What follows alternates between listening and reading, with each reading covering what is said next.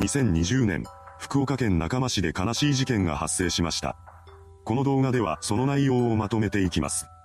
後に犯人の一人となる女、末増あゆみが福岡県八女市で生まれました。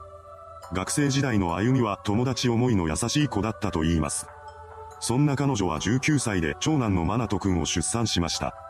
その後、父親となった男性と別れたことでシングルマザーになったようです。それからの歩みはマナト君と共に福岡県八女市の実家で生活を送っています。二人は仲の良い親子だったらしく、歩みは周囲からいい母親という印象を持たれていたそうです。この頃、彼女はキャバクラで働いて収入を得ていました。そんな生活が続いたある日、歩みは後に犯行を主導することになる男、末増良賀との出会いを果たしたのです。彼女らはインターネットを通じてお互いの存在を知りました。この出会いが母子の運命を大きく変えることになるのです。良賀は中学の卒業後から社会に出て働いています。歩みと出会った際に彼は飛び職をしていました。二人はすぐにお互いを気に入り、ほどなくして交際に発展したようです。良賀はマナト君にも優しく接していたらしく、それを見た歩みは安心していました。そして2020年4月頃から歩みはマナト君を連れて良賀が住んでいた福岡県中間市に立つ市営住宅に引っ越すことを決めています。こうして同棲生活が始まりました。そして翌月の2020年5月に二人は入籍しています。この結婚後からマナト君に対する良賀の態度が急変しました。それまでは普通に接していたはずの彼が突然マナト君を邪魔者扱いするようになったのです。しかも、良賀は暴力まで奮い出しました。それを目にした歩みは一体何を思っていたのでしょうか。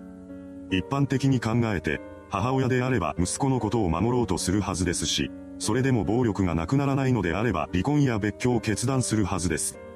しかし、それはあくまでも一般的な感覚でしかありません。歩みはそのどれでもない選択肢を取りました。彼女は息子の安全よりも夫と住み続けることを選んだのです。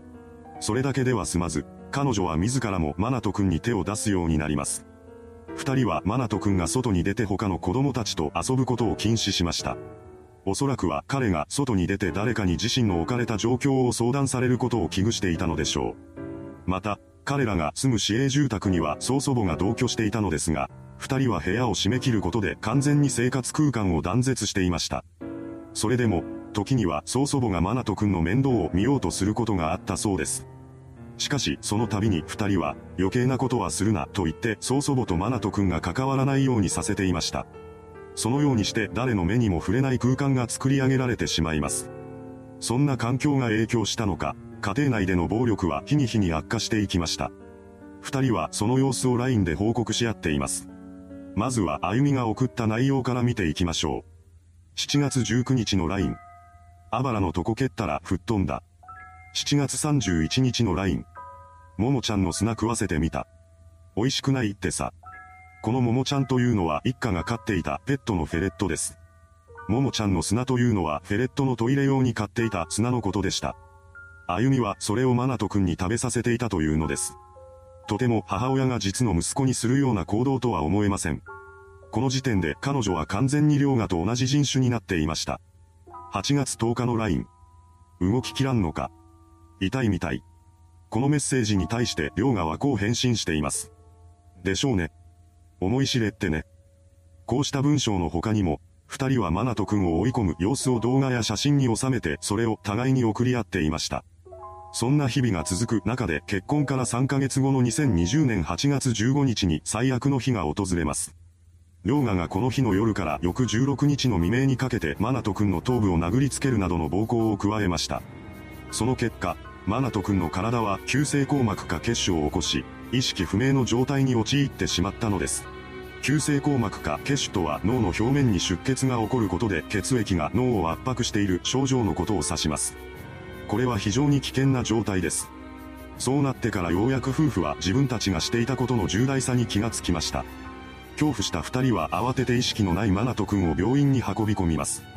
それから医師による懸命な処置が施されました。その際に医師がマナト君の体についた傷に気がつきます。もしかしたらこれは事件なのかもしれない。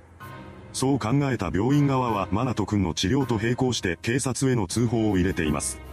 そして事件性があることがすぐに判明します。これにより、急性硬膜下血腫の原因となる暴行を加えていた涼河が逮捕されました。彼は警察による取り調べの中で次のような犯行動機があったと語っています。寝る時間に寝ようとしないことに腹が立った。こんな身勝手な理由で彼は犯行に及んでいたのです。そのようにして事件の解明が急がれる間も、医師は必死にマナト君の治療を続けていました。ですが、一向に回復の兆しは見えません。むしろ症状は悪化の一途をたどっていきました。そして病院に運び込まれてから11日後の8月27日、彼は多臓器不全で亡くなってしまったのです。事件性があったため、直後に遺体は司法解剖に回されました。その結果、全身に245箇所の傷跡が残されていることが発覚したのです。当初逮捕されたのは両河だけでしたが、調べを進める中で母親である歩みも日常的な暴力に加担していたことが明らかになります。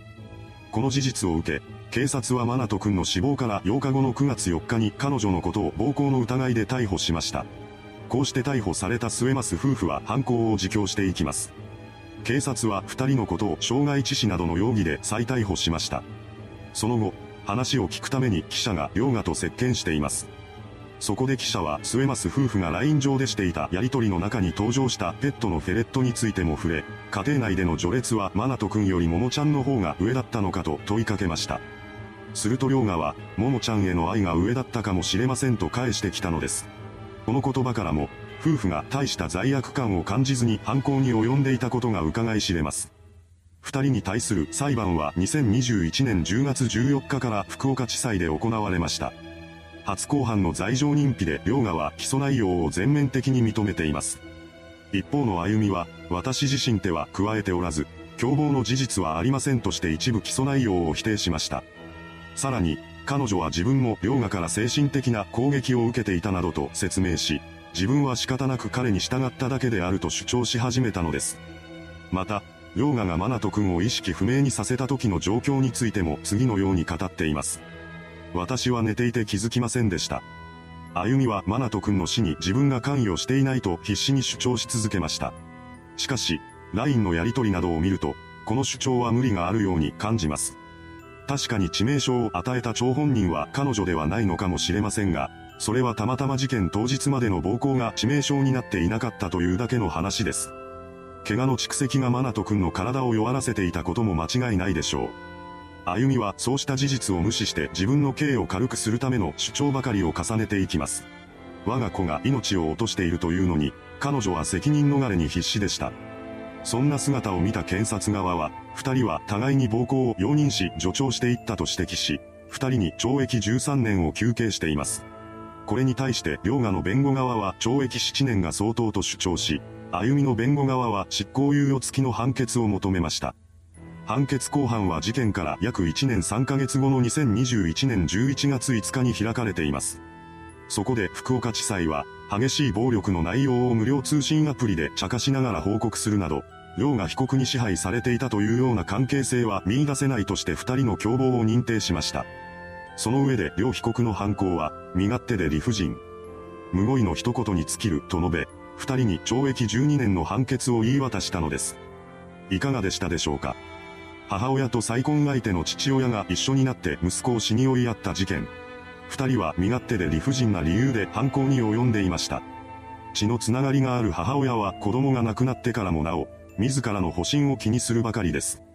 こんな彼女が自分の罪と真剣に向き合う日は訪れるのでしょうか。世間では懲役12年という判決が軽すぎるという声も多く上がっています。それではご視聴ありがとうございました。